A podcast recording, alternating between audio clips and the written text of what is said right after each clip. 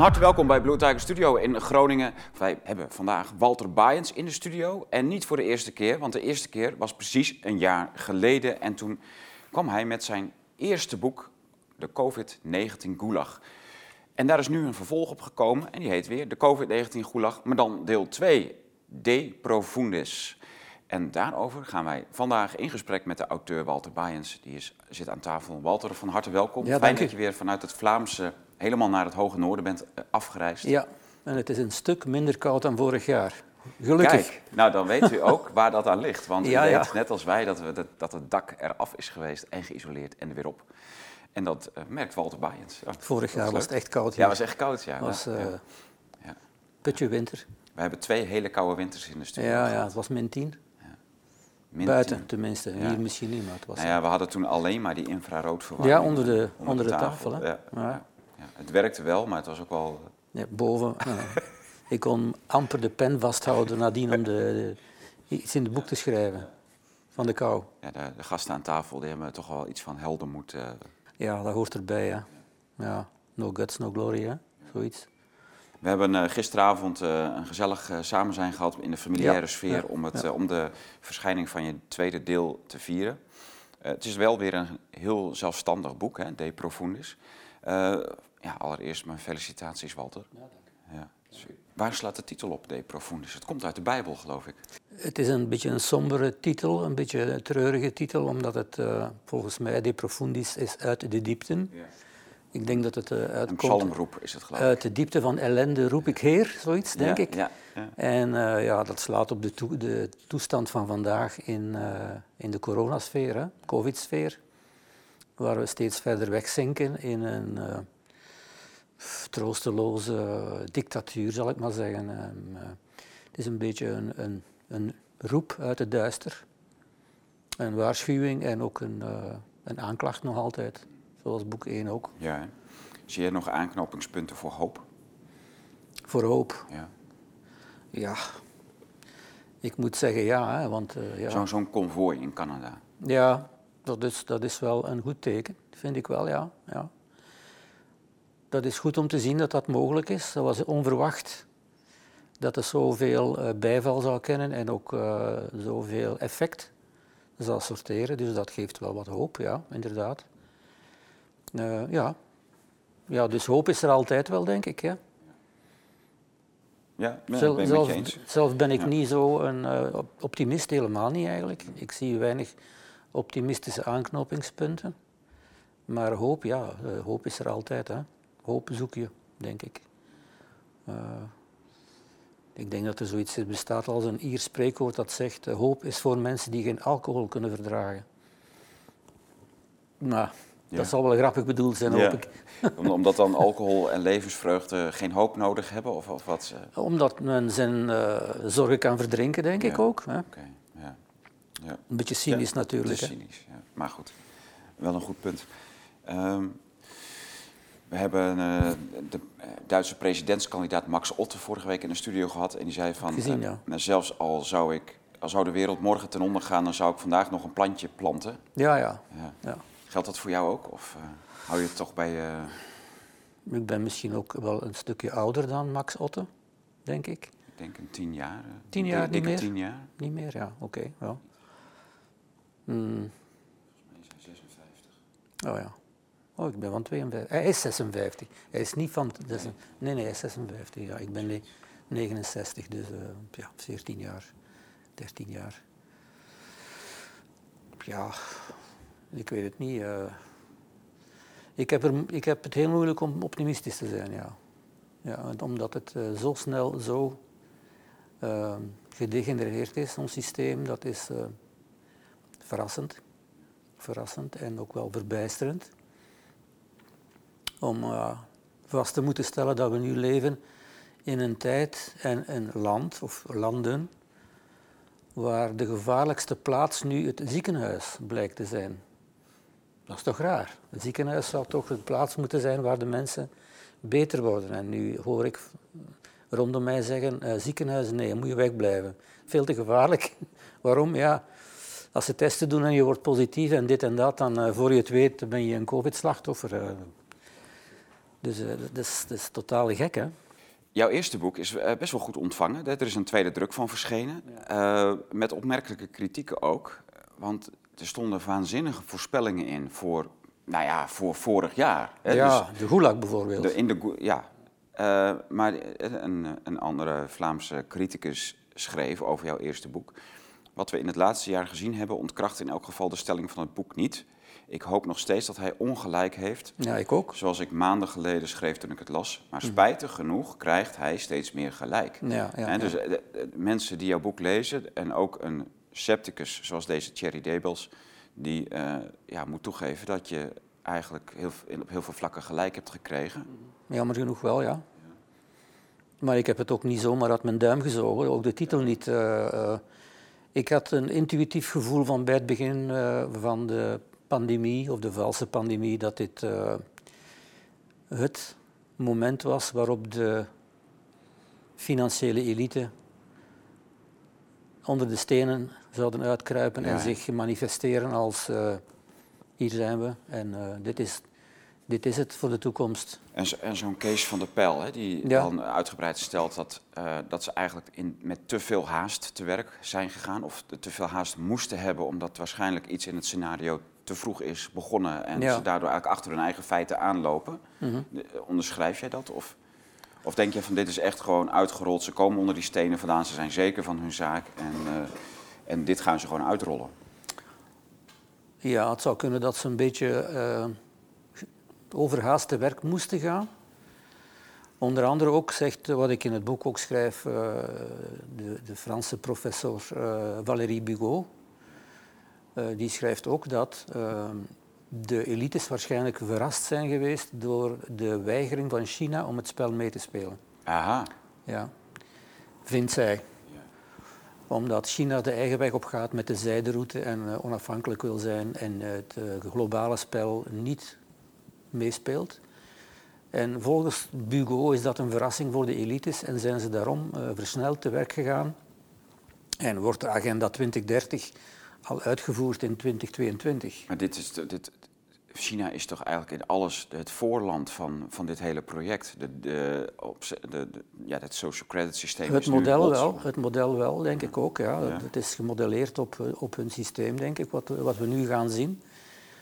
Maar um, er is iets voor te zeggen dus dat ze in de praktijk, China dus, het uh, scenario van uh, de elites die wij hier uh, bespreken, niet volgen. Dat China dat niet volgt. En dat dat een verrassing gekomen is. Uh, mogelijk, het is mogelijk. Uh, het lijkt daar wel op. Hè. En dat is puur die zijderoute, wat jij zegt? Onder andere, dus uh, de zijderoute is de, het exponent van de, de wil van China om zelfstandig verder te doen. Niet afhankelijk of niet samenwerkend met het Westen. Maar dat betekent dat dat, uh, dat, dat coronavirus, wat dan uit Wuhan komt, dat, dat, dat jij, jij zegt eigenlijk dat is een vols vlek vanuit het Westen wat in China is gepland. Ja, ja. Dat zo, zo, lijkt het voor het moment uh, te zijn. Ja. Dus dat uh, het, het, virus, uh, wat het ook is, dat het gemaakt is in, in een omgeving van gain of function studies, waarbij een bestaand virus of ziekmaker in elk geval gemanipuleerd is om dan een, pandemie te, een valse pandemie te veroorzaken. En uh, omdat uh, die research naar gain of function in Amerika verboden was na enkele ongevallen. Kun, kun je heel kort uitleggen wat gain of function precies is? Ja, gain of function betekent dus het, het aan, uh, verbeteren van de functies van een virus dan. Een bestaand virus of een, iets dergelijks, zal ik maar zeggen, een ziekmaker. dat verbeterd wordt, noemen ze dat, verbeterd, om het toepassen, toe te passen op mensen. Dus met andere woorden, het, uh, een bestaand virus wordt gemanipuleerd om het besmettelijk te maken voor mensen. Dat noemen ze dan gain of function, dus een verbetering van de functie. In feite geen verbetering. Hè. Het, is een, nee. uh, het, wordt, het is een wapen, een biowapen. Het is een, het is een wapen, ja, zo kan men het noemen. En, en daar geloof je in dat dat een mogelijkheid is? Want ja, absoluut. Jij wordt ook de mogelijkheid dat virussen überhaupt niet bestaan? Dat ze ook ja, een, een tak ja, aan het... Ja, ja. ja, wat is een virus? Hè? Uh, ik weet, dat is een absurde discussie over definities uiteindelijk. Want wat is een virus? Ja, virus het is een woord- definitiekwestie en ook heel speculatief, omdat het eh, vooral om theorieën, om theorieën gaat. En Ja, virussen ja. heel Dus moeilijk detecteerbaar zijn. Je maakt ervan wat je wil en de discussie daarover is heel moeilijk. Omdat een virus betekent in het Latijn gewoon gift, vergif, denk ik. En dus ja, uit de geschiedenis komt het woord virus eh, tevoorschijn om te verklaren waarom sommige mensen ziek worden zonder dat er een bacteriële infectie gevonden werd. Dus vanuit die tijd, al honderd jaar geleden, verder terug in de tijd nog, werd er besloten van als er geen bacteriële infectie is, de mens wordt ziek, dan bestaat er iets dat nog kleiner is dan een bacterie dat we niet kunnen zien, toen niet konden zien in die tijd. En dat noemen we dan maar een virus. En het begrip is gebleven, virus, maar de definitie ervan is ook in de loop van de jaren veranderd, denk ik. En eh, ja, een virus is geen levend wezen, volgens sommigen en volgens anderen dan weer wel. Dus eh, ja, het is een artefact eigenlijk, een, een bedenksel in elk geval. Maar kan men virus maken? Ja, ik denk dat een, een virus, als, als men het bekijkt, als definieert als een verzameling van moleculen, dan kan de chemie die moleculen binden en, En ook, en ook als een biowapen En, samengesteld en worden. als biowapen gebruiken en het een virus noemen. Ja, dat kan, denk ik. Ja. Dat is Dus gebeurd. dat is interessant, want jij zegt dus eigenlijk dat dit wel degelijk dat er een scenario mogelijk is waarin juist eh, dit ge- geïntroduceerd is omdat China en het Westen, of eh, die, die, die wereldkliek van oligarchen en echt groot geld, omdat die met elkaar uit de pas liepen. Ja, Terwijl andere theorieën juist zeggen dat juist hierin zichtbaar wordt dat China en, de, en met name dan de Amerikaanse of de Anglo-Amerikaanse geldelite heel nauw samenwerken. dat is ook wel zo. De twee zijn waar, denk ik. Eh, China is groot geworden door het Westen. Net zoals Rusland vroeger groot geworden is door steun en eh, technologie in het Westen. Ehm, dus we weten dat eh, in de jaren 70 al werd er geflirt met Mao, in de jaren 60 ook al. Eh, toen eh, Rockefeller en Kissinger eh, regelmatig Nixon naar, op, zoek, op bezoek gingen in China. Ja, En jij ziet Kissinger echt als agent van het Rockefeller-imperium. Ja, absoluut, ja. Nog altijd, ja. ja. Dat komt ook wel overeen met wat ehm Heiko Schöning laat zien in zijn, in zijn boek Game. Over. ja. En dat, het- tot het toch echt een, een aantal maffiafamilies zijn met, met hun mark- marketeers eigenlijk. ja. En ja, Kissinger en hoe heet die man met die Poolse achternaam ook alweer? Die was, dat is ook zo'n eh Brzezinski. Brzezinski. Dat waren toch van die eh zetbazen, Ja, ja, zware, zware figuren, ja. spindokters van, eh, van Ja. die ja, Ja. diverse families. Met heel veel invloed. Ja, enorm veel. Maar Heiko Schöning ehm, blijft beperkt tot de, de maffia-achtergrond, denk ik. Dus hij ziet daar de maffia-achtergrond van het eh coronaverhaal. En dat zal ook wel kloppen, denk ik. Maar er is ook meer, denk ik, dan Ja, maffia-achtergrond. zoals een ge- geopolitieke component. Ja, natuurlijk. Maar vloeit dat niet samen eigenlijk? Die- Ja, dat, dat vloeit Nou, samen. als je, kijk, hij, hij verschuift eigenlijk. eh, wij hadden het altijd over de oligarchen en de Ja. grote kapitalistische. Ja, eh, de Rockefellers, Rothschilds en dergelijke. eh, die hun agenda doorzetten met allemaal marketingsausen, zoals de Sustainable Development Goals en de, de 2030-agenda, dat soort termen. En hij, hij zegt eigenlijk, ja, het zijn maffiafamilies en ze hebben niet alleen maar hun corporatistische agenda, maar ze hebben ook hun presidentskandidaten. Ze hebben Ja. ook hun lobby, zoals de Kissingers en de Brzezinski's. Mhm. Dus Dat ook vond ik best wel sterk, dat je daar eigenlijk nog misschien nog een niveau overheen plakt. Ja, maar het is wat breder dan maffia, denk ik. Eh, eh,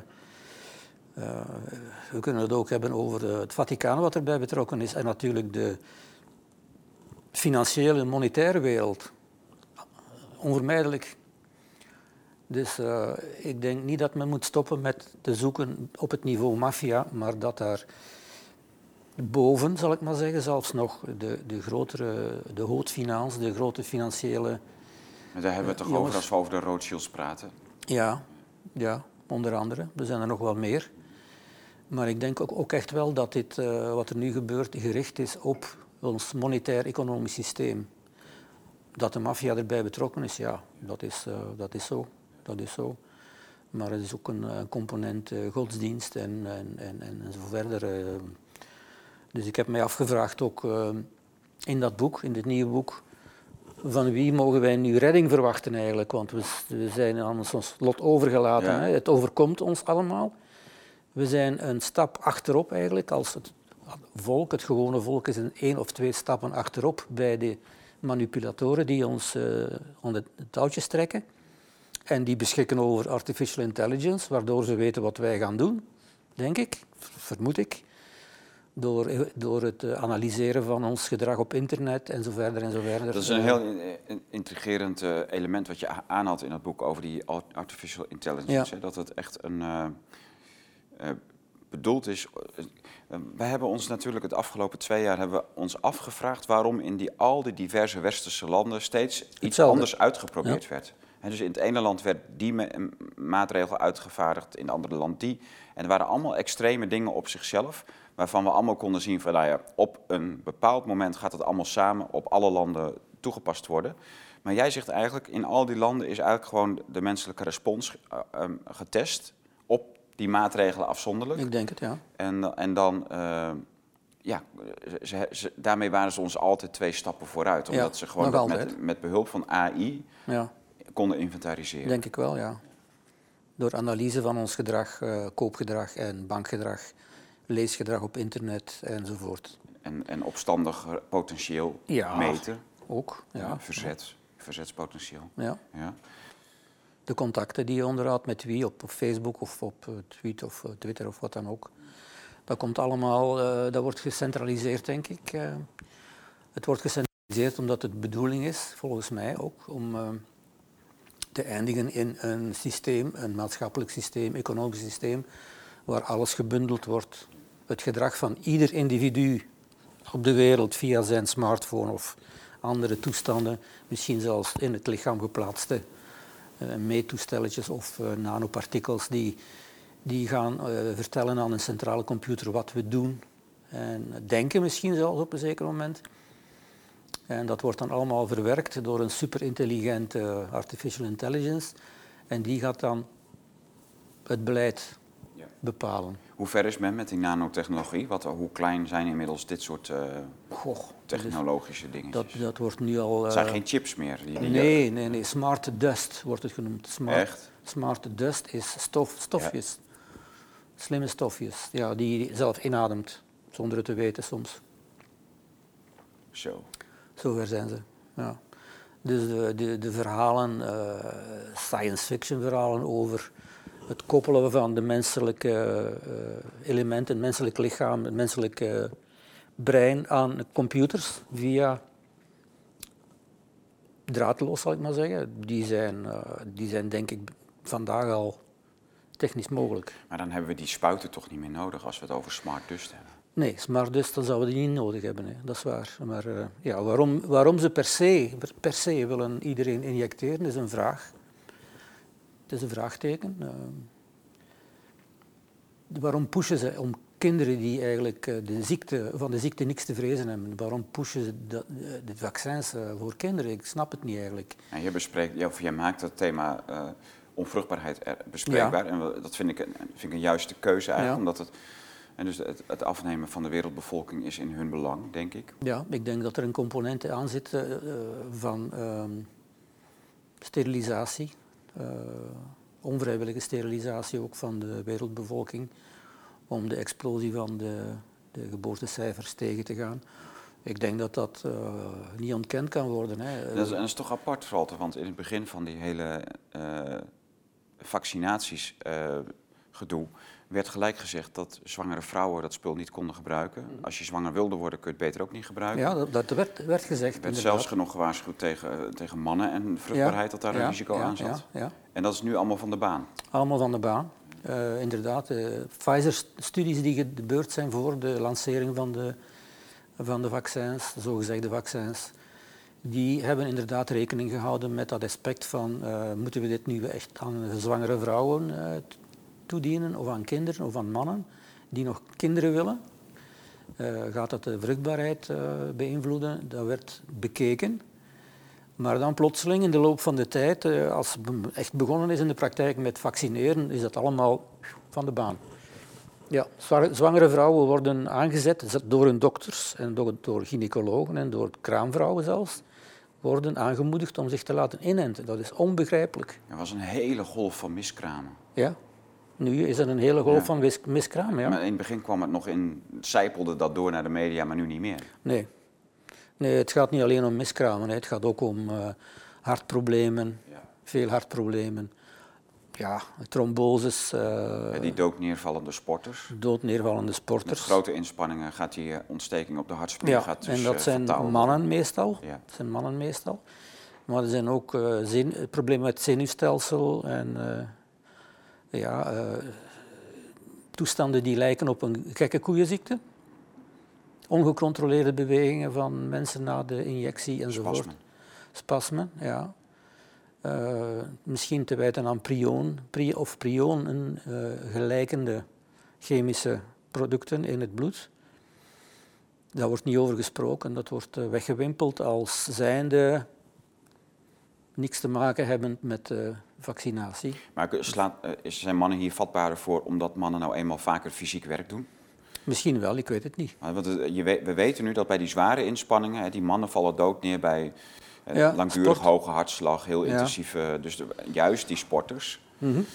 Dan ja, zou ik denken van, nou ja, misschien dat, komt dat omdat ze, ja, vrouwen hebben toch vaak niet de zwaardere beroepen. En, eh, Ik weet het niet of het daaraan ligt, maar het is wel opvallend dat het jonge mannen zijn. Hè? ja, waarbij het ge- gebeurt eh, van tussen de waarschijnlijk 25 en 40 of zo.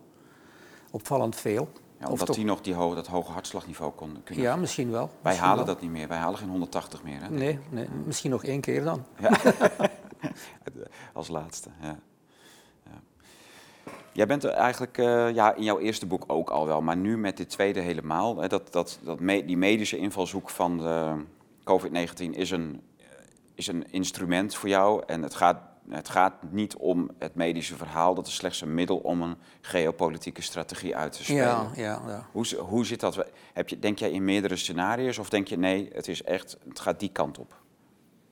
ja, het gaat een bepaalde kant op. Maar dan, na dit verhaal van de pandemie, dat nu toch een beetje aan het eh, wegdeemsteren is, hoop ik toch, dan gaat er iets anders komen natuurlijk. Ja, hè. Rusland staat weer in de stijgers. Ja, ik spreek ook over eh, de Russische, de nieuwe Koude Oorlog. Ja. Dat werd ook door eh, die mevrouw Bugot al Ja. aangehaald. Ja. En dat blijkt nu toch wel concreet, of toch actueel te worden ook. Hè. Maar ehm, ja, ik heb altijd het, het pandemieverhaal gezien, omdat het een leugen is. Er is geen pandemie, zo simpel is het. Heb ik altijd gezien als een rookgordijn voor een, een coup d'état eigenlijk. Een corporate coup d'état in het Engels gezegd. Dus de, de, de overname van de macht door de grote bedrijven. Wat ik interessant vind aan jouw geopolitieke visie is Ja. dat jij ziet dat je in Oost-Europa, Oekraïne is nu weer de, een soort eh, spil, maar eh, jij ziet eigenlijk dat in Oost-Europa een soort bufferzone wordt eh, opgetuigd tussen eh, Rusland en het Westen. Ja, ja. En ik, toen moest ik toch wel denken aan wat ik heb gezien afgelopen zomer in Hongarije. En je ziet het in meerdere landen in die streek. eh, de- nou, sowieso Polen en Hongarije. Die zijn eh, heel erg op Amerika gericht. Hongarije was heel erg op China en Rusland gericht. En vind ik nu heel erg sterk in de invloedssfeer van het, het, het eh, neocon-Amerikaanse denken terechtkomen. En dat is echt een ontwikkeling van het laatste half jaar. ja. Ja. Je, hebt, eh, je ziet daar een enorme invloed van die eh neocon denktanks. eh, en die, die bijvoorbeeld in die, eh, ehm, in dat, dat nieuwe opge die universiteit in Budapest is nu echt een, een broeinest van eh, Amerikaanse neocons.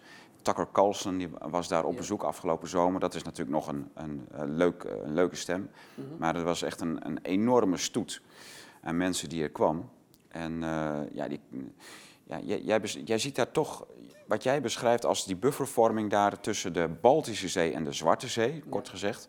Dat is heel interessant, want dat zie je eh, nu ontstaan. En jij had er een naam voor, het mm, Intermarium. Intermarium, Maar het is ja. niet mijn naam. Ik heb het niet bedacht. klopt. Nee, het is een bestaande term. Ja. Het is een bestaande term die 100 jaar oud is en die door eh, ook alweer eh, Valérie Bugot naar, naar voren gebracht is. Waarom? Zij ziet de gebeurtenissen in Europa als het ontstaan van het Vierde Rijk. Het, Vierde Duitse Rijk, hè, bedoelt ze. Omdat eh, als we zien dat West-Europa steun verleend aan de beweging in Oekraïne die nazistische uh, gronden heeft of achtergronden heeft. Dus de aanhangers van uh, Banderas in de tijd en dus de, de neonazis die nu de, de, ja, gebruikt worden of misbruikt om de Maidan-coup uit te voeren. Dus een poging om controle te krijgen over Oekraïne door het herbewapenen en herfinancieren van neonazis. En uh, Valérie Bugot ziet dat als een poging om een, een, vierde rijk te beginnen. Dus de veranderingen van West-Europa in een vierde rijk als vijand tegen Rusland en China. Zoals vroeger, in de tijd van Stalin, in de aanloop ook, en in de aanloop naar de Tweede Wereldoorlog, dat uh, Duitsland eigenlijk voorbereid geworden is en Hitler, ook gefinancierd is als een stormram tegen Rusland. Dus men heeft uh, Duitsland en West-Europa en ook Rusland zelf uitgekozen als het slagveld. Ja, om de Tweede Wereldoorlog uit te vechten. Dat heb ik in mijn boek Permafrost ook beschreven. Ja. ja. Dus uh, men heeft dus, Hitler... frontier denken, wat in Amerika, dat komt uit, uit Amerika. In, in, Amerika had je in de 19e eeuw de frontier naar het uh, westen. Ja, hier naar het oosten. Ja, en wij hebben, en daarna, toen dat klaar was, hebben ze in Europa de frontier vanaf 1914 van west naar oost op laten schuiven. En hij schuift steeds oostelijker op. Ja, ja. ja dat kwam in, dus volgens wat ik lees en wat me heel logisch voorkomt, is Hitler eh, gefinancierd en opgetuigd om uh, Stalin weerwerk te bieden. Met als slagveld West-Europa en, Rusland natuurlijk. En als we dit parallel nu verschuiven naar vandaag, dan spreekt Bugo over het voorbereiden van het intermarium, het gebied tussen de Baltische Zee en de Zwarte Zee. Ja. Die strook Noord-Zuid als een voorbereiding eh, van een slagveld voor de strijd tussen West, het Westen, West-Europa vooral, en Rusland en China. Zo ziet zij het. En dat gaat gepaard met de, de, trend om eh, Europa te gaan bewapenen op eigen initiatief, een eigen leger, een eigen uh, uh, gendarmerie-macht die opgebouwd is al, die ingezet kan worden. Binnen... Eurogent Force heet het toch ja, niet? Ja, Eurogent Force. Ja. Heb je wel eens naar hun logo gekeken? Ja, ik denk het wel. Daar zit denk een, een, een nazistisch trekje aan. Nee, het is, ik vind het nog uh, luguberder. Ja? Er zit hetzelfde logo als Gladio, een vlammend zwaard. Ah, ja, ja, ja. ja oké, Gladio. als je, als je naar dat logo gaat kijken, dus naar dat vlammende zwaard, is het zwaard van de aartsengel Michael. Mm Toen Adam en Eva uit het paradijs verdreven werden, kwam de aartsengel Michael om de deur van het paradijs toe te sluiten voor de mensen. En hij bewaakte dat met een vlammend zwaard. Ja, ja. Ja, Gladio. En dus dat vlammend zwaard is nu eigenlijk een soort ja, symbool van dat, uh, van dat neoliberale, kapitalistische Westen. Om van alles te doen wat, uh, wat de hel op aarde realiseert. Inderdaad, ja. Uh, Bugot spreekt ook over het intermarium als een verzamelplaats van neonazi neonazis, maar ook als een verzamelplaats van dezelfde krachten die destijds Gladio mogelijk hebben gemaakt. Dus dan spreekt ze over de NATO eigenlijk. Het ondergrondse leger van NATO, dat moet zorgen voor... Uh, de stay behind armies. Stay behind, maar ook om uh, wat er gebeurd is in de 70er en, en 80er jaren. Vals operaties, aanslagen te plegen om bepaalde operaties te rechtvaardigen. Dat ziet zij nu ook gebeuren met als... Uh, slagveld dan het intermarium, hè, dus het, de strook uh, land tussen Noorden uh, en, en, en uh, de Zwarte Zee. Ja. Zeg, en Obama is hiermee begonnen. Hè. Die heeft duidelijk die spanning naar Oekraïne, of ja. Oekraïne ingezet als spannings... ja, opbouwer in dat Oost-Europa, richting Rusland met name onder de hele regeringstijd van Trump was het afwezig. Mhm. En nu komt het weer terug, ja. Ja, eigenlijk onder de opvolger van Obama, weer een democratische president. En dat, dat ja, Trump ze heeft gaan, dat. Ze gaan terug naar die richting. Hè? Ja. Zie jij daar nog een. Uh, Trump is de president waar dat hele corona-verhaal uh, is gelanceerd. zie je daar twee verschillende fracties of zie je daar eigenlijk één agenda? Wel, ik denk toch dat uh, Trump afgeweken is van de, van de agenda die op het, op het programma stond, denk ik. Omdat Trump heeft ja, duidelijk gezegd, make, make America great again wil zeggen dus we gaan ons buitenlandse avonturen inperken en we gaan ons concentreren op het binnenland. Met andere woorden, de Amerikaanse droom op, opnieuw leven geven. Maar ja, als jij het coronavirus in Wuhan of, en, en op meerdere plekken in de wereld, als je dat als een Amerikaanse false flag ziet, ja, dan staat dat op zijn konto uiteindelijk. Ja, dat staat op zijn konto, maar uh, was hij van in het begin op de hoogte of wat bij betrokken? Dat ben ik niet zeker. Waarom? Er is iets heel raar gebeurd. In het begin van de pandemie, toen alles nog nieuw was, werd er door bijna iedereen gezegd: dit is een flutvirusje, niet gevaarlijk, mondmaskers, nee, hoeven niet. Uh, dat gaat wel over. omdat dat natuurlijk de wereld rond moest gaan. Dus men heeft gewoon. Ja, en dan plotseling. Maar dat was net als bij ons voor de Tweede Wereldoorlog. Men, de, de minister-president zei: Gaat u alle rustig slapen? Ja, ja, ja. ja. En de Misschien wel. ochtend was, stonden de Duitsers voor ieder zijn deur. Voor Misschien wel, ja. Maar het is toch opmerkelijk dat het over omgeslagen is van de ene dag op de andere. En plotseling uh, iedereen tegelijk met hetzelfde horrorverhaal kwam van pandemie en noodtoestand enzovoort. Tja, dat is een beetje raar toch? Vond ik toch raar, toen ook al. Ja, misschien weten we daar nog niet alles van. Of nee, we, we, weten nog niet alles, nee. Maar, maar dat, dat intermarium is heel interessant. En, ja. Uh, maar ik zit nog steeds met, met, uh, met de vraag van... hoe zit dat, die geopolitieke uh, ja, driehoek eigenlijk in elkaar? Je hebt eigenlijk drie grote spelers ter wereld. Of eigenlijk twee hele grote en een derde. Dat is, die derde is Rusland en dan heb je China in het westen. In hoeverre ja, China en Rusland hebben de afgelopen nou, 20 jaar elkaar wel enigszins gevonden, in de Shanghai Cooperation Association, de SCO. Dat is een uh, verband waarin uh, de BRICS-landen. Uh, maar dat is, ja, daar hoor je niet meer zoveel van. Ik weet niet of het nou echt in leven is, die samenwerking van de BRICS. Volgens mij wel. BRICS misschien niet zo direct, maar die, die samenwerking tot, tussen Rusland en, en in enkel van China. Lijkt me nu te groeien, omdat het ook voor hun een noodzakelijke, noodzakelijk is. Maar we komen terug, denk ik, ook bij de strijd, nog groter gezien in het grotere kader, tussen de maritieme wereldmacht en de continentale wereldmacht.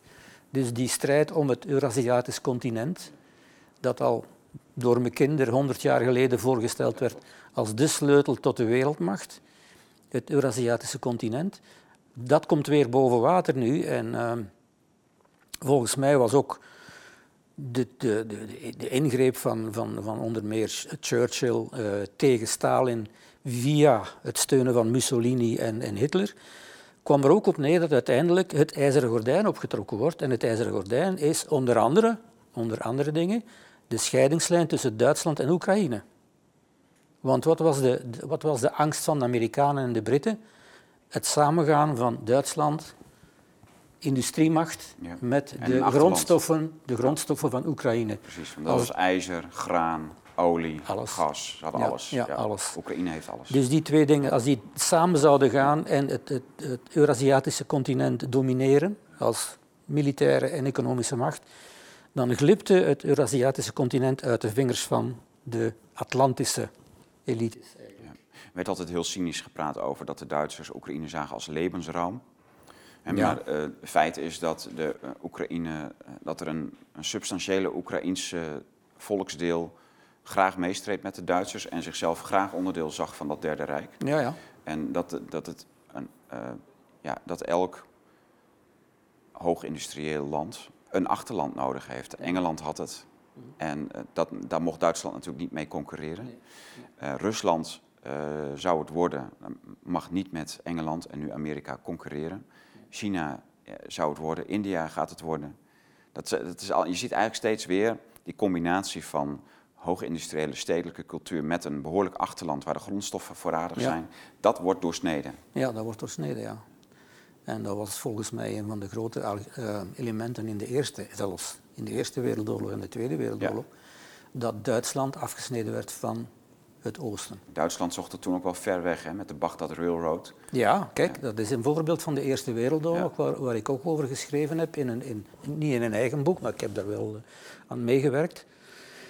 dat uh, de, de angst bestond bij de Britten dat de Duitsers via de Berlijn-Bagdad-spoorweg onder andere olie en andere grondstoffen uit Zuid-Afrika konden vervoeren zonder de straat van, of de Suezkanaal te passeren, waar alles door de Britten gecontroleerd werd. Dus die, die, uh, de spoorweg Berlijn-Bagdad is een van de grote elementen van de Eerste Wereldoorlog. Ook weer de strijd tussen het continentale machtsblok met de spoorwegen en het maritieme machtsblok, uh, Engeland en Amerika, via uh, de sterke zeemacht. En de, de, kolonies die via de zee dan gecontroleerd werden. Achteraf zou je zeggen, waarom is Duitsland niet zo slim geweest om gewoon met het Zarenrijk van destijds handjeklap ja, te misschien wel. Ja, dat, uh, ja inderdaad. Ja. En dat, dat is natuurlijk die Mackinder-theorie. Uh, mm -hmm. Duitsland en Rusland moesten per koste wat kost gescheiden worden. Ja, die moesten gescheiden worden. Ja. En, en, nu vooral op, op, dit moment dan Oekraïne is de eerste pion. Hè. Als die in het, in, aan de kant van het westen valt, uh, ja, dan zitten wij uh, met nog een groter risico op een wereldoorlog.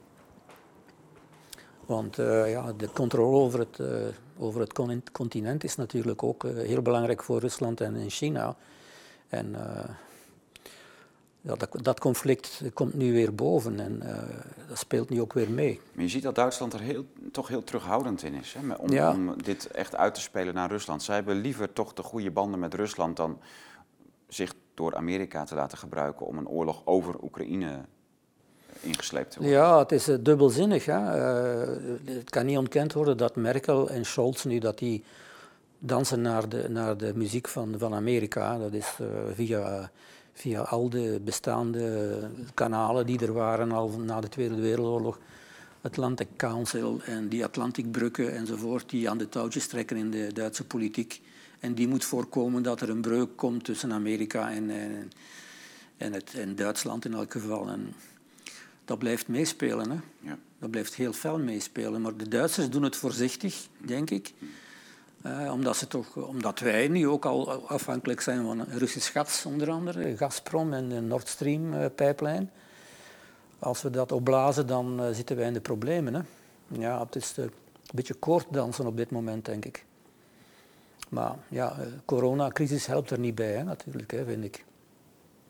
Want zoals Valérie Bugot het ook uitlegt, zij ziet een verbinding tussen de crisis die er nu is en het, de opkomst van het intermarium, dus het, het voor, de voorbereiding van het slagveld tussen Oost en West en de bewapening eh, van Europa en, en, van de neonazis in, uh, in Oekraïne enzovoort. Dus geen goede voortekens. Geen goede voortekens.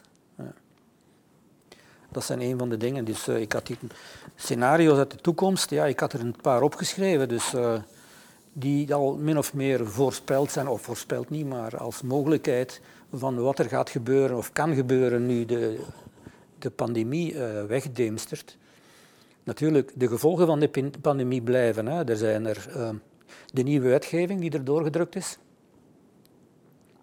die ons aan banden legt, die het controle, controle gaat mogelijk maken op ons leven, uh, eh, 100%. En, maar wat daarna komt, ja, een nieuwe pandemie. Ik heb er een paar opgeschreven. Nou klimaatlockdowns komt heel vaak ter sprake. Ja, al, ook wel een tijdje inderdaad. Ja, een tijdje. Dus het is niet ondenkbaar dat nu... Uh, als die, we... die CO2-tax die je krijgt, je, je, hebt zoveel punten per jaar aan CO2 krediet, die je mag gebruiken. CO2-krediet. mag je niet overheen, dan blijf je thuis. Totaal zinloos en, en, en, en, absurd, maar het werkt wel hè, als drukkingsmiddel, denk ik.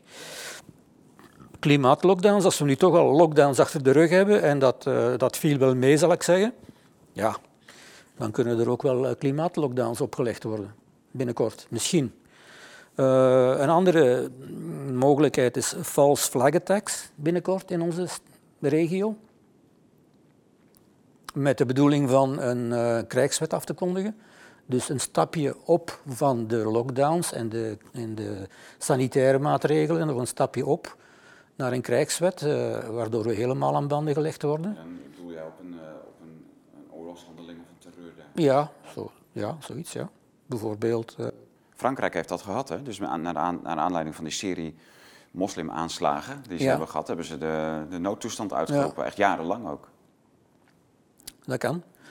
Dat helpt natuurlijk uh, voor hun. Hè. Het maakt het makkelijker om uh, dingen door te drukken die anders ja. niet mogelijk zijn. De krijgswet is volgens mij dan nog een stapje hoger, waardoor alles gerechtvaardigd wordt door de national security en alles kan dan. Dan heb je echt een militair gezag in het land. Ja, ja, ja, ja.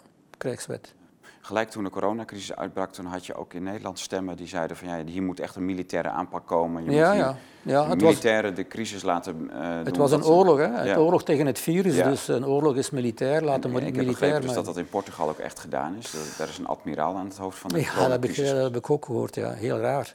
En gevaarlijk, denk ik, gevaarlijk. Dus, uh, en andere scenario's die denkbaar zijn, ja, een nieuw virus natuurlijk. Hè. Een nieuw virus. Ja, dat is wat Karel van Wolferen ja. Uh, gelijk in het begin eigenlijk al zei. Ja, dit, is een, dit is een waarschuwing, hè. totaal niet dodelijk, een, een uh, hysterie, ja. maar wel zodanig dat landen die hier niet in meegaan, die krijgen natuurlijk de waarschuwing van de, er komt een, een, tien keer dodelijker virus. Of... Een ebola-virus ja. of Marburg wordt er genoemd, Marburg-virus of een andere concoctie die nog in de maak is. Kan ook, hè. Het komt ook allemaal uit laboratoria, hè? ebola toch ook? Ja, ja. ja. ja. onvoorstelbaar dat dat allemaal kan, hè? Dat is, uh, dat is gewoon misdadig, ja, is, is een zwak woord, hè, misdadig. Om uh, chemische stoffen of virussen te maken die mensen doden en besmettelijk zijn, dat is, dat is ziekelijk, dat is misdadig.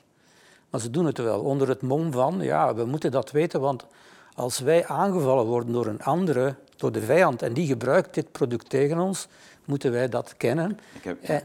Ja, Amerikaanse veiligheidsadviseurs hebben letterlijk gezegd dat ze wel, eh, zelf weten dat ze heel erg ver zijn met biowapens mm -hmm. en met eh, nanotechnologische biowapens. Ja.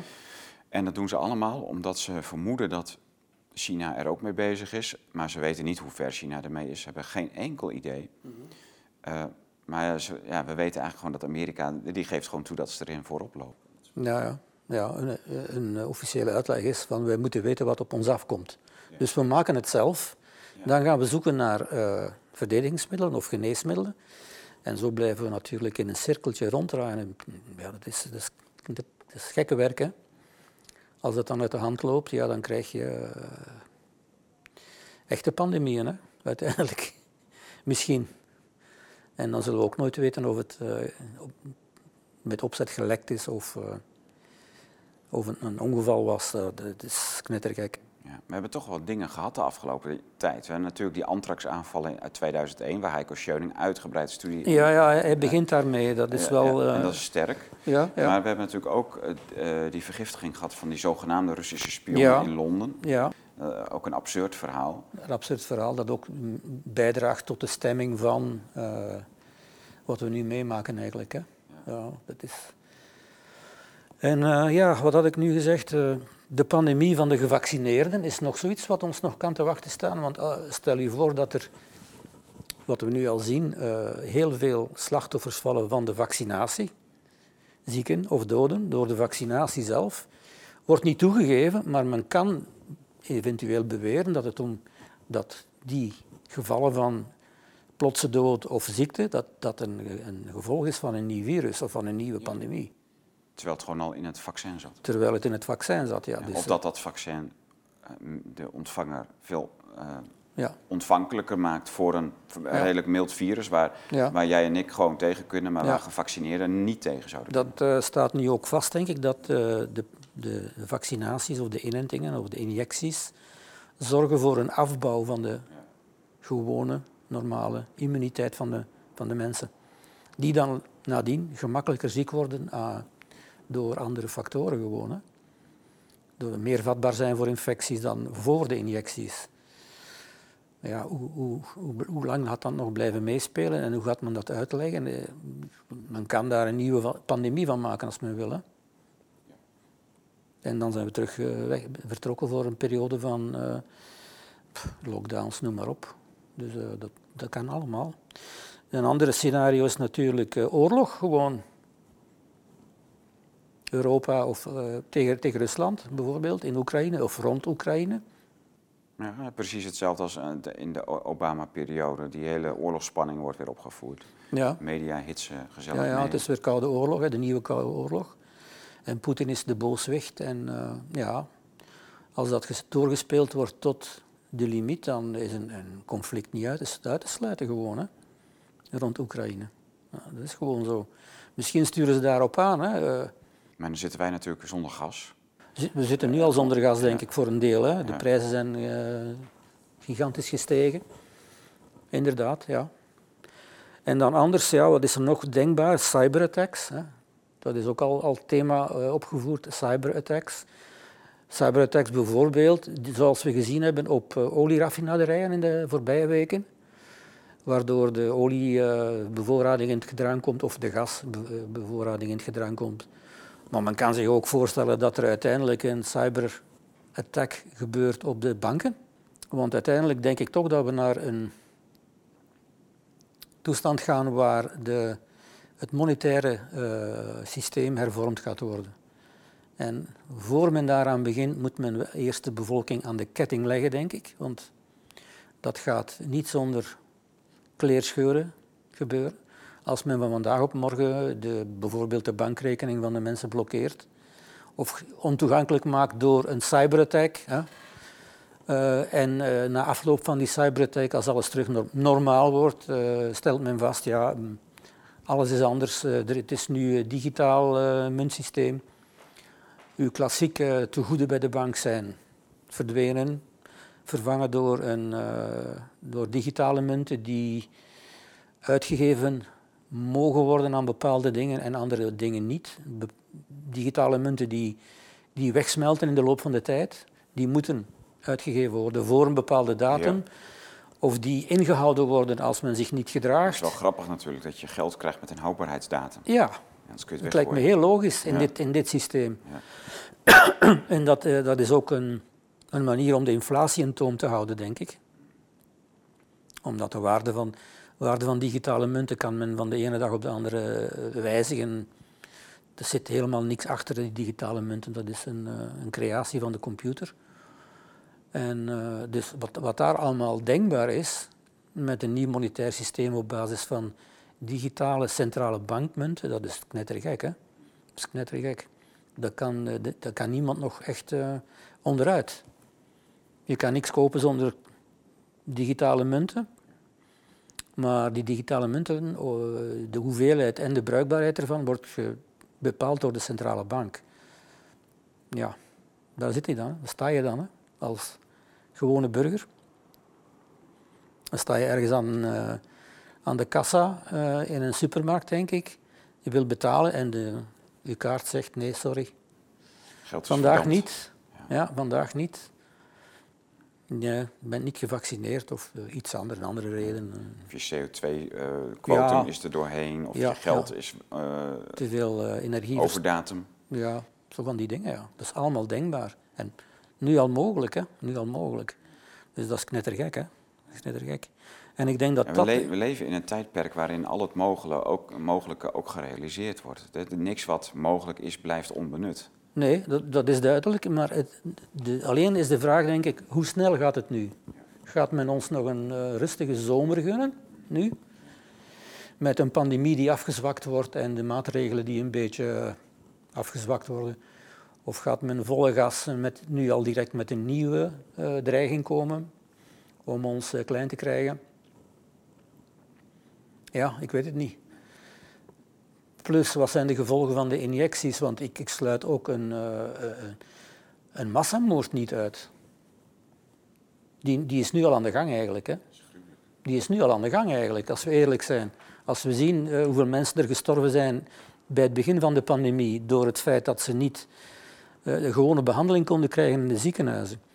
Door het feit van de ouderen, de senioren die gestorven zijn, aan hun lot overgelaten in de rusthuizen.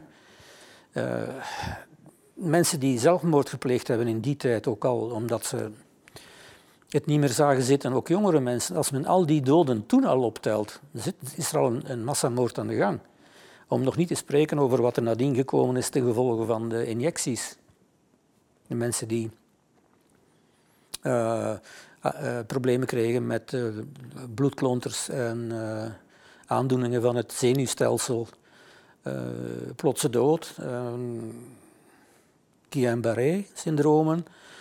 noem het maar allemaal op, maar het is, dat is onvoorstelbaar. Hè. Ik denk dat we, dat, dat zijn honderdduizenden doden, die ook niet toegegeven worden door de, de gewone media natuurlijk. Hè.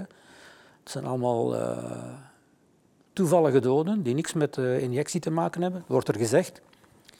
En dat, dat schijnt allemaal te kunnen.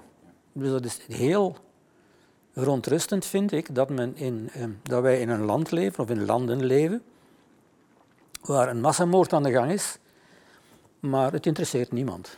En het is ook heel gek dat, je überhaupt, dat het om, bijna onmogelijk is om iets als bijwerking van een vaccinatie geregistreerd te krijgen. Want een vaccin is officieel pas in werking twee of drie weken nadat je hem hebt ontvangen. Nadat je de tweede vaccinatie hebt gehad. Ja, dus dan heb je de eerste spuit al vier weken daarvoor gehad. En alles wat in tussentijd gebeurt, dat, dat vindt plaats in een. Nou, je status is ongevaccineerd dan. dus die, je krijgt je status als gevaccineerde pas vier weken na die eerste spuit. Ja. En, ehm, eh, maar als je daarna gaat melden van bijwerkingen, ja, dan kan het ook niet meer aan de vaccinatie liggen, want het kan aan alles liggen. Kan aan alles liggen, ja, inderdaad. En, dus er is eigenlijk vrijwel geen mogelijkheid om iets als bijwerking... Van... Officieel, nee. Maar nee, dat is heel, heel moeilijk uh, te bewijzen. Maar bewij wat is bewijzen? Wat moeten wij nog bewijzen? Daarom, Tegen, aan wie gaan we of tegen wie moeten we het bewijzen? Het, het gaat niet meer, het is te laat. Hè? Het gaat niet meer. Hè? Ehm, inderdaad, dus na de, na de injectie zijn er denk ik 21 of 28 dagen dat de patiënt, zal ik maar zeggen, toch nog als ongevaccineerd te boek staat. Na de tweede vaccinatie zijn het twee weken, denk ik. 14 dagen. Dus de meeste negatieve effecten van de vaccinatie gebeuren in die periode vlak na de vaccinatie. Maar dan staat hij nog te boek als ongevaccineerd. Dus die cijfers worden alweer gemanipuleerd. Ja, niet alleen die cijfers, maar alle cijfers zijn gemanipuleerd van bij het begin. Want die ziekenhuiscijfers, ja. dat komt dan ook uiteindelijk nu pas naar, naar buiten. Dat eh, iedereen uh, die het ziekenhuis binnenkwam en, en zo'n zo'n staaf in zijn neus gedouwd kreeg, mm -hmm. ook al had je een gebroken been, ja. je, werd COVID, gewoon, je werd gewoon een COVID-patiënt als je positief testte op dat PCR gebeuren. Ja. Ook al had je geen klachten. Inderdaad, ja. dus het is een enorme fraude geweest. Enorm, enorm. Ook van de ziekenhuisopnames voor COVID, of door COVID of met COVID en sterfgevallen en noem maar op. Alles is gemanipuleerd. En uh, ja, de, media, de grote media spelen dit mee. Zeer verontrustend, hè, vind ik. Zeer eigenaardig. Dus, uh, dus ik had hier nog iets, een paar punten opgeschreven die ik wilde zeggen. En uh, bijvoorbeeld dat als we de, de big picture bekijken, afstand nemen en bekijken, dat van onze kant uit, van het Westen uit in elk geval, dat wij achter al die gebeurtenissen de schaduw van het Pentagon zien, toch wel DARPA. DARPA? DARPA, ja. Die hangt als een grote zwarte wolk boven het ganse gebeuren. Ja. Dus er zit constant, van bij het begin, een, een militaire uh, schaduw aan deze zaak ook. Amerikaanse militaire ja, hoe dan? schaduw. Ja, het is DARPA die uh, het onderzoek naar mRNA-vaccins heeft gesponsord. Aha, in de jaren negentig? Ja, initieel, ja. ja. ja. Dat is, het komt van, van DARPA. Die hebben dat gefinancierd. En uh, ja, dat is dan niet zo gelopen zoals men wilde of hoopte, omdat die mRNA-vaccins zijn voor menselijk gebruik nooit toegelaten. Niet door de EMA en de FDA? Nee, door beide niet. Wel voor dieren. Dus de, de, de diergeneeskunde gebruikt mRNA-vaccins al heel lang. Ja, dat hoor ik ook van die Al heel lang, ja. Maar voor mensen mocht het niet. En daar is dan een verandering in gekomen door de pandemie.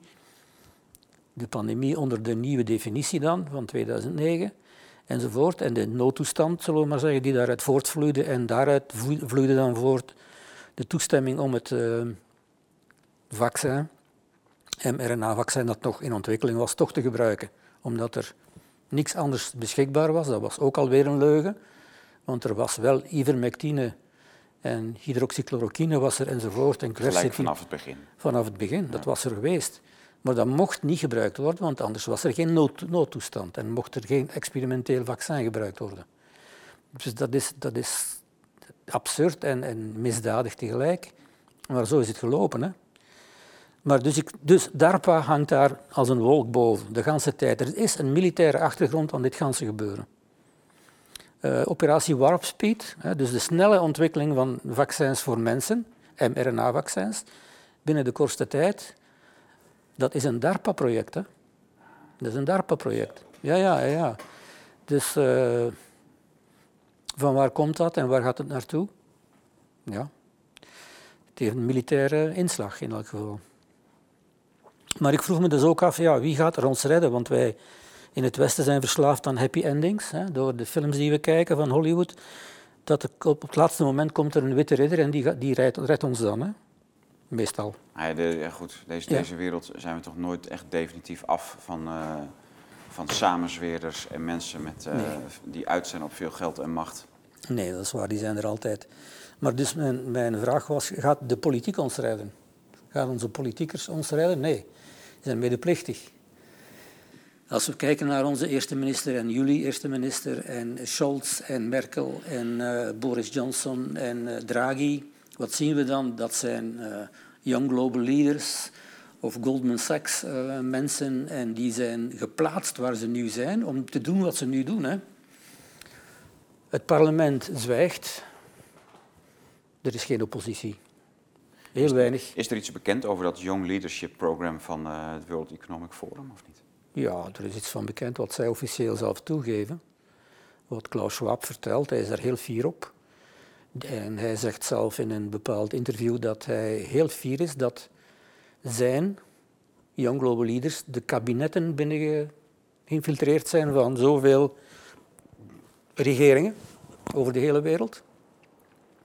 Dat schijnt uh, voor hem heel belangrijk te zijn. En ja, het resultaat is er op dit moment. Uh, dus de politiek gaat ons niet redden. De politiek is medeplichtig aan, het, aan de agenda van het World Economic Forum. Maar het World Economic Forum is natuurlijk ook maar een lobbygroep van de, de grote corporations die de macht overnemen. Bij die corporations uh, reken ik ook de, de, banken, de grote banken en de centrale banken. Hè. De centrale banken zijn bezig met iets uh, heel raar. Uh, de centrale banken zijn hun oorspronkelijk mandaat te buiten gegaan en eigenlijk moesten ze zorgen voor een matige inflatie en de stabiliteit van de munten. Op dit moment zijn de centrale banken bezig met het opkopen van de ganse economie eigenlijk. Ja, ze drukken het zelf, het geld zelf, dus, dus dat, dat, gaat wel. Hè. En dat gaat dan via BlackRock en State Street en Vanguard. Onder andere, die spelen het spel mee. Wat doen die dan eh, samen met die centrale banken? De centrale banken zijn al uh, lang bezig met het uh, drukken van geld aan een uh, enorme hoeveelheden. en um, voor wat betreft de, de, Amerikaanse centrale bank, de Fed, om bepaalde dingen te kunnen doen die ze waar ze zelf geen toelating voor heeft, gebruikt zij eigenlijk BlackRock. Dus BlackRock heeft opdracht gekregen van de Fed en de US Treasury om bepaalde transacties uit te voeren die buiten het, de scope vallen van de Federal Reserve. Ja, ja. Dus BlackRock uh, doet, uh, koopt bedrijven op, maar ook vastgoed, obligaties enzovoort, wat door de, de, centrale bank niet kon gedaan worden. Dus dat is crimineel, want uh, ja, BlackRock officieel beheert de pensioenfondsen, de grote pensioenfondsen van de Amerikaanse bedrijven en, en arbeiders. Die spelen met dat geld. Ja. En die, zijn, die, die, hebben overal een vinger in. Die zijn, uh, die trekken Ik dacht dat het een hedgefund was, niet dat het een pensioenfonds was. Ja, BlackRock is een hedgefund. Ja, maar het is veel meer dan dat nu. Hè. En, en hun geld komt uit die pensioenfondsen? Onder andere, ja, die, ze zijn, dat geld is hun toevertrouwd om het te beheren, omdat zij uh, goede resultaten haalden in het verleden.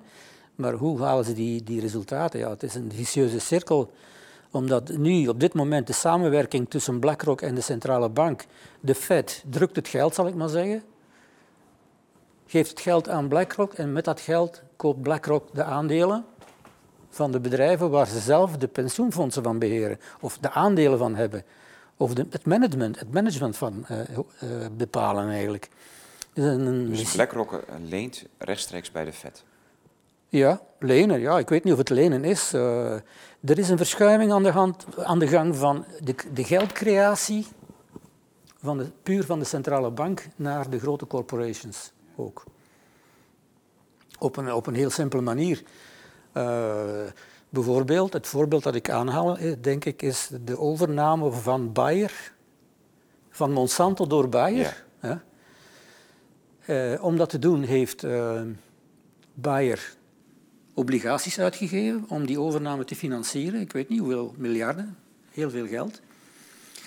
En die obligaties die Bayer uitgeeft om die overname te realiseren, worden opgekocht door de Europese Centrale Bank. Dus met andere woorden, Bayer creëert geld zelf. De EU koopt zich in bij Bayer. Ja, ze financiert de overname van Bayer eigenlijk. Door uh, het opkopen van de obligaties van Bayer, die de overname financiert. Dus met andere woorden, Bayer is nu in een positie om zelf geldcreatie te uh, controleren.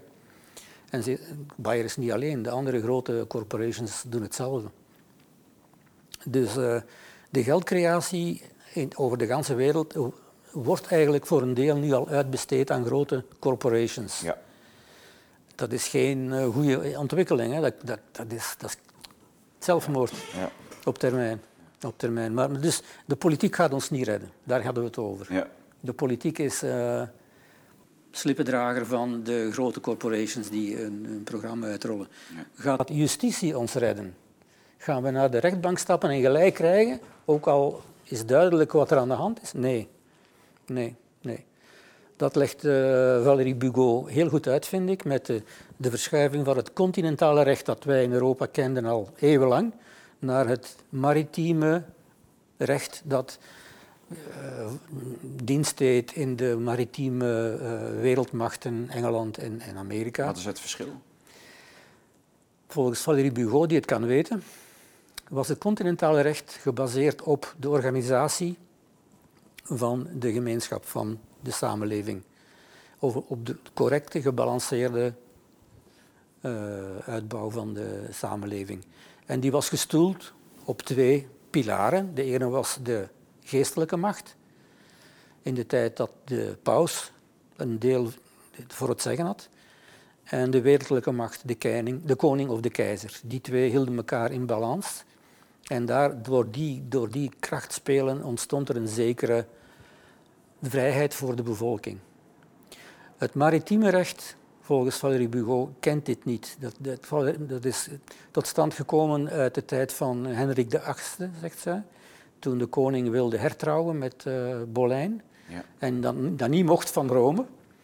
En wat heeft hij toen gedaan? Hij heeft de, de, de Anglikaanse kerk afgescheiden van, van het Vaticaan en gezegd, kijk, vanaf nu is de bisschop van Canterbury is de baas van de Anglikaanse kerk.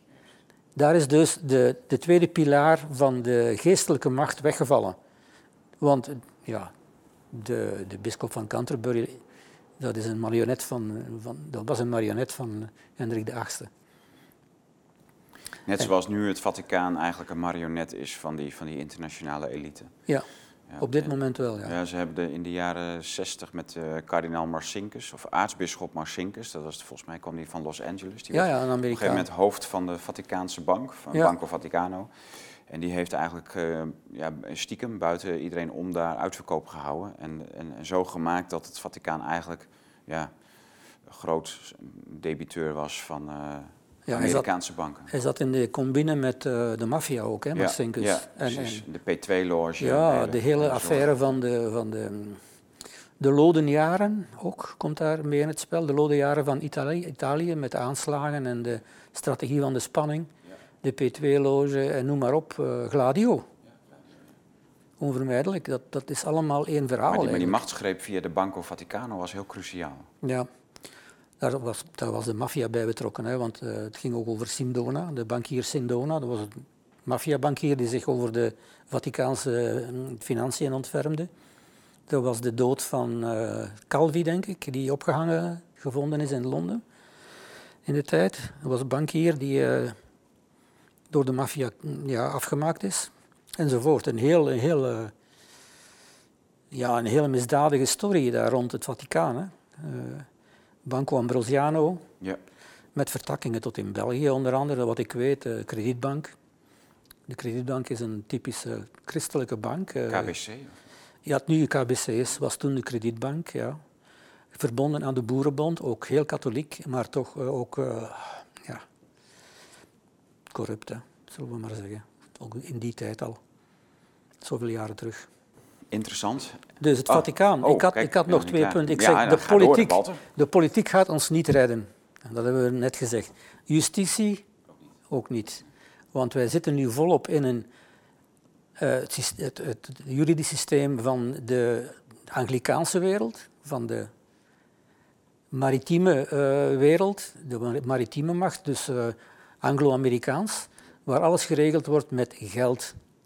Alles wordt arbitrage, alles wordt geregeld door betalingen, maar er wordt geen rechtspraak meer geduld. Uh, er is een afbouw van de, van de scheiding der machten. Dit is de executieve die alles bepaalt en de executieve die hangt vast aan de minister van, van Justitie en die wordt dan ook gemanipuleerd door de grote corporations. En dan zitten we in het milieu van de grote advocatenbureaus, de zakenbureaus, de consultants, McKinsey. Ja, duidelijk. Uh, ja, en zie je ook heel prominent die, die marketingrol vervullen voor de 2030-agenda. Gaat het Vaticaan ons redden? Nee, dus daar hebben we het net over gehad. En de laatste is misschien, gaat het leger ons redden? Nee, ik denk het ook niet, want ik zei het al in het begin. Dus die, de schaduw van de militair, van DARPA, van de CIA ook wel natuurlijk, hangt over dit ganse gebeuren. Zonder twijfel.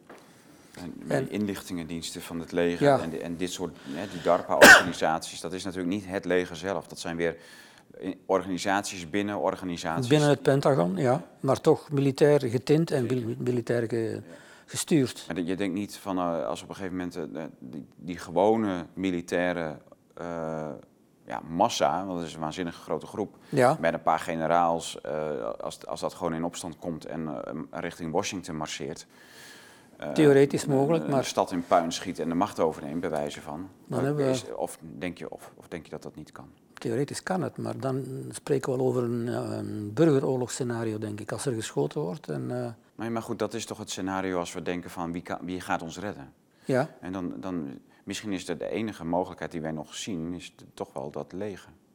En zeker het Amerikaanse leger, want het Europese leger stellen niet heel veel meer voor. Nee, dat stelt niet veel voor op dit moment. En de enigen die zich uh, geroerd hebben in, al die de, in die tijd, de tijd van de pandemie, is het Franse leger die uh, een, een, brief stuurde aan uh, Macron om te zeggen, om te waarschuwen dat als hij zo verder deed, dat er een opstand en een burgeroorlog niet uit te sluiten was. Ze hebben dat geschreven, een open brief, dus iedereen weet dat. Maar wat is er dan gebeurd in de praktijk? Niks, hè? De maatregelen in Frankrijk zijn heel streng. Ja, maar zo'n zo'n brief, zo'n waarschuwing. De, ja, de, kijk, de waarschuwer geeft zich bloot ja. met zo'n brief. En ja. ja. dan wordt natuurlijk, als je zodra je die brief eruit hebt, je moet of, ofwel zo'n koep plegen, maar niet gaan waarschuwen. Want dan, nee, nee, dan vestig je al de, de spotlights op. Of dat nu zich aan het uh, voorbereiden is, dat weten we niet. Natuurlijk in het geheim weten we het niet, maar uh, ik maar, zie toch weinig, weinig beweging. Ergens dat er een paard van Troje opgetuigd wordt, stilletjes, dat is heel lastig. Dat is heel lastig. Aan de andere kant, een burgeroorlog, ja, die zie ik nog wel uh, uitbreken. Want kijk nu bijvoorbeeld naar wat er in Canada gebeurt. Ja. De, de truckers hebben een, ja. bijval onder het gewone publiek die onvoorzien was. Uh, ze krijgen uh, invloed, politieke invloed. Stel je voor dat nu het leger ingezet wordt tegen de truckers. Daarom dacht ik ook. Ja. ja. En dat, uh, dat, er is nu een konvooi in Ottawa, maar er zijn nog meer onderweg. Ja, dat is uiteindelijk heel eenvoudig af te snijden. Je, je, je pakt gewoon een paar autobanen en blokkeer je. En, ja, dat kan. Die voorste truckers die gaan echt niet... Doorheen, nee, nee, zeker niet. Maar wat gebeurt er dan? Want uh, ik denk toch dat we gezien hebben dat het Canadese volk achter de truckers staat. Ja. Denk ik wel, als ik de beelden zie ja. en de, re de, reacties lees. Um, gaat er op een zeker moment uh, gewapende weerstand komen. Misschien is dat wel wat ze willen. Hè? Als het eh, volk of de truckers of wie dan ook plotseling naar de wapens grijpen, dan hebben zij een reden om het leger in te zetten en om de krijgswet af te kondigen. En dan zitten we in een scenario dat we al besproken hebben. Ja. Dat is niet ondenkbaar allemaal. Burgeroorlog is misschien wat ze willen. Hè. Dat kan ook nog. Kan ook nog. Ja, dat zij daar uiteindelijk weer van profiteren. Ja. als het virus en de, en, en de vaccins niet dodelijk genoeg Uitge- zijn, dan uitgewerkt zijn, dan... eh, zet je de mensen tegen elkaar op en laat je elkaar afmaken. Zo, zo, dat zou kunnen. En dan kan je op dat moment ook nog alle kanten uit met de krijgswet, eh, ook monetaire hervormingen kunnen dan. Hè. Er is niemand die dan op dat moment eh, daartegen weerstand kan bre- inbrengen, vind ik. Denk als het volk zichzelf verzwakt met dat soort dingen, dan Ja, is dat afgelopen. is, dat, is ook, dat is ook nu al eigenlijk, denk ik. hè.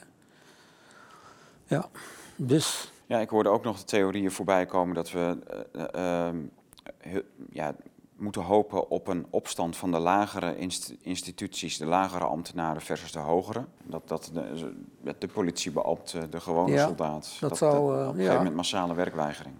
ja, dat zou inderdaad positief zijn voor ons, denk ik. Maar ja, oké, goed. Ja, het zou helpen, denk ik. Maar waar draait het op uit, uiteindelijk? Als die mensen ontslagen worden... eh, Ja, maar dan heeft de, die elite heeft geen bescherming meer. Die zijn dan ook vogelvrij.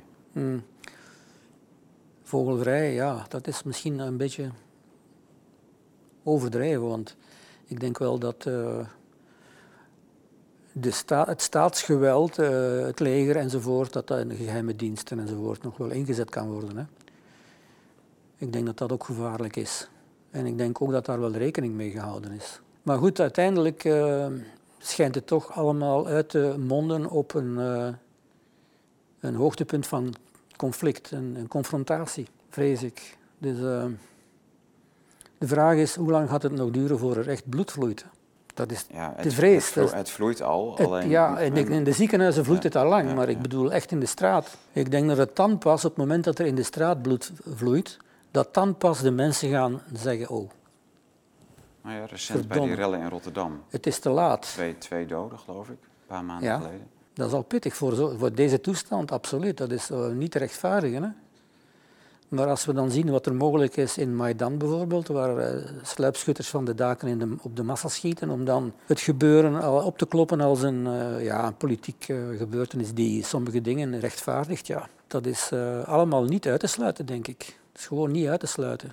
Dus ons wacht eh, waarschijnlijk, misschien zeker, false flags. Een van de mogelijkheden, ja. Ja, en, een, en een oorlog met, eh, richting Rusland. Ja. Een scenario die... eh, Dat wordt op de spits gedreven, ja. En in elk geval een monetaire reset. Alleen de vraag is, hoe snel gaat dit allemaal? Gaat men ons nog een rustige zomer gunnen of wordt er nu gepusht? Wordt het gaspedaal ingedrukt en gaan we nu rechtstreeks door eh, met maatregelen die totaal absurd en niet gerechtvaardigd zijn, maar wel de nodige schade zullen ik aanrichten? denk hè? niet dat ze zelf die greep die ze nu hebben op het merendeel van de bevolking los gaan laten. Nee, nee, die greep... eh, Die COVID-gulag, die, eh, die houdt de boel intern ja, onder de duim. ja, En zodat ze dan extern Ja. dreiging kunnen opbouwen naar, naar ja, Ja, als er grotere veranderingen aan de, aan, eh, aankomen, zoals de monetaire reset of wat dan ook, ja. die met zekerheid chaos gaan veroorzaken, dan kan men maar beter vooraf de mensen, de bevolking, aan de ketting leggen. ja, precies. Dus dat is het idee. Ja. En dat is dan de, het gevolg van de zogenaamde pandemie, denk ik. Of één van de gevolgen daarvan. Dus ik, ik kan nog altijd niet optimistisch zijn. Te oordelen aan de graad van absurditeit en, en vreedheid die er eh, nu heerst, eh, is alles mogelijk. Ook het ergste scenario, denk ik. Het gebeurt gewoon, het is een fait accompli, een vaststaand Ja, feit. Het, wat er gebeurt is apocalyptisch en Ja, ook ja. nooit eerder vertoond op zo'n enorme schaal in de Nee. wereld. Dus eh, we- zitten voor iets wat, wat, we, ja, wat heel moeilijk is om te voorspellen, maar wat, waarvan we wel realistisch mogen zeggen van nou, dit, er kunnen hele erge dingen uitvoeren. Ja, ja, ik denk het wel. Ja. En, en eh, heel veel mensen mm, zien dat niet. Hè. De, heel veel mensen kunnen zich niet voorstellen dat een regering iets zou ondernemen tegen de eigen bevolking. Daar begint het al mee. Hè. Dus eh, wat de zogenaamde wappies dan allemaal bedenken, dat kan gewoon niet, want eh, onze regering zal dat nooit doen. Ja, tot het gebeurt en dan is het te laat. Hè. Ja. Fait accompli. Ja. En dan, wat ga je doen? Wat ga je dan doen? Klacht neerleggen bij de politie tegen... eh, die is er niet meer. De justitie is er niet meer. Er is niks meer. Nee.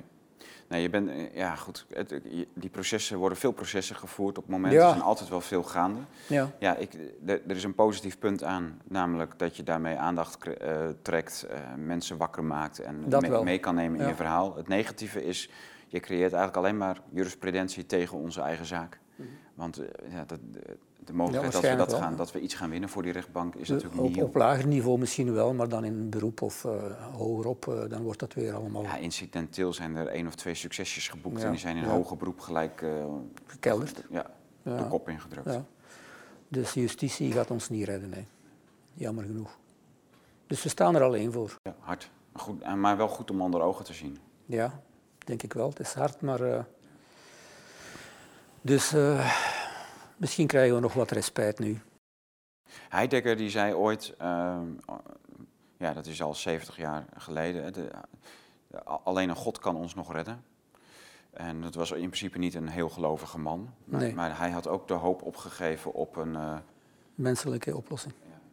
Ja. En dat hoewel God dood was, toch? Volgens Nietzsche.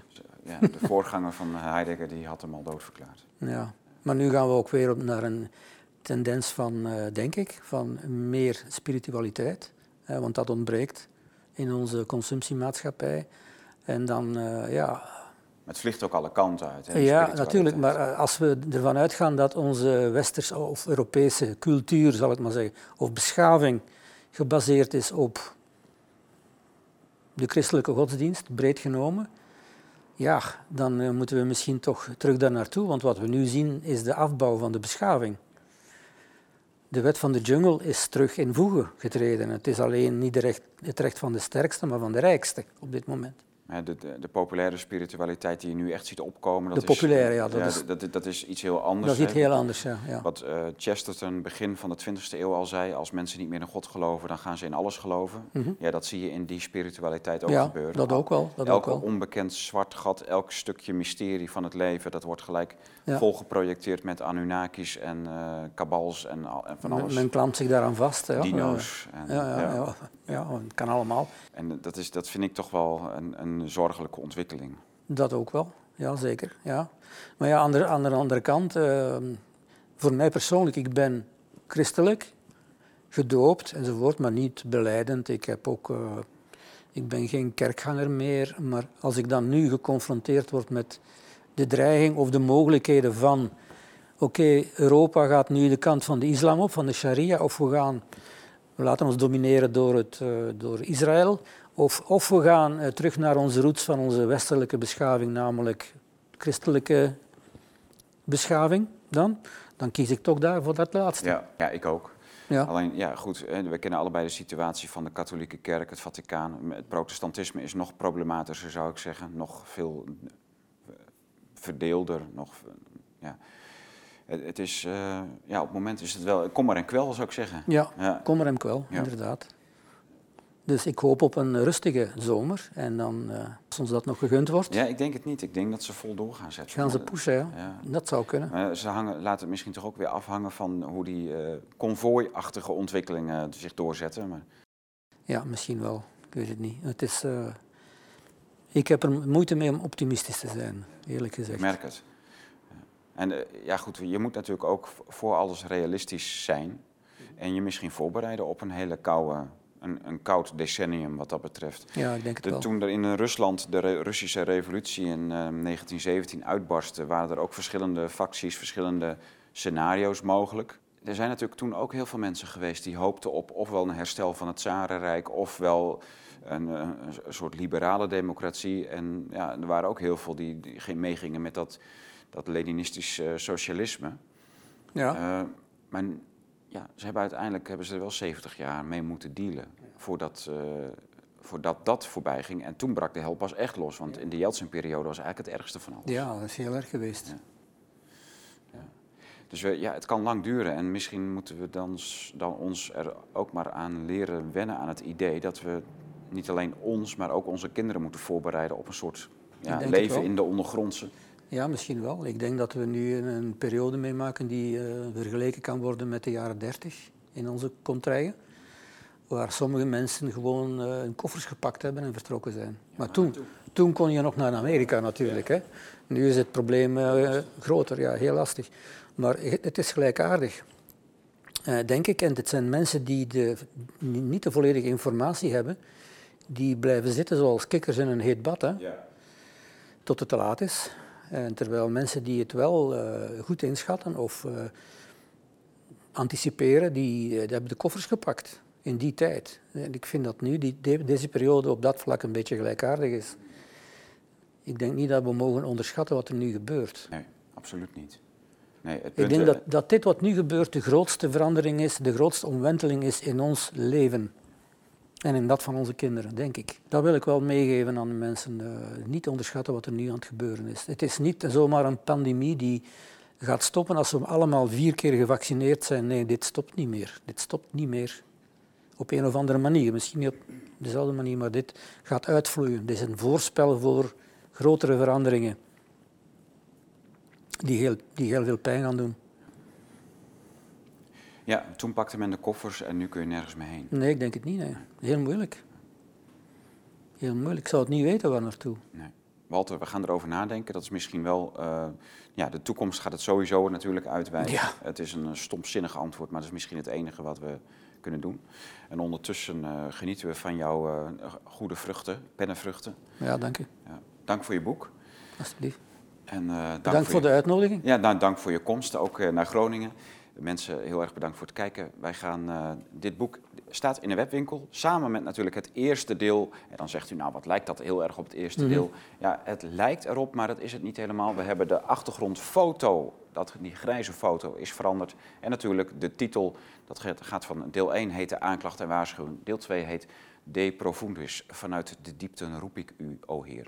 En dat uh, komt uit een psalm uit de Bijbel. Uh, en voor de rest het is weer een heel nieuw boek. Het, is niet een, een uh, ja, het is staat op zichzelf, maar u kunt ze allebei in de webwinkel vinden. Precies één jaar na dato van het eerste boek verschijnt nu de Gulag, de COVID-19 Gulag uh, De Profundis, deel 2 dus. Heel erg bedankt voor het kijken en uh, graag tot de volgende keer.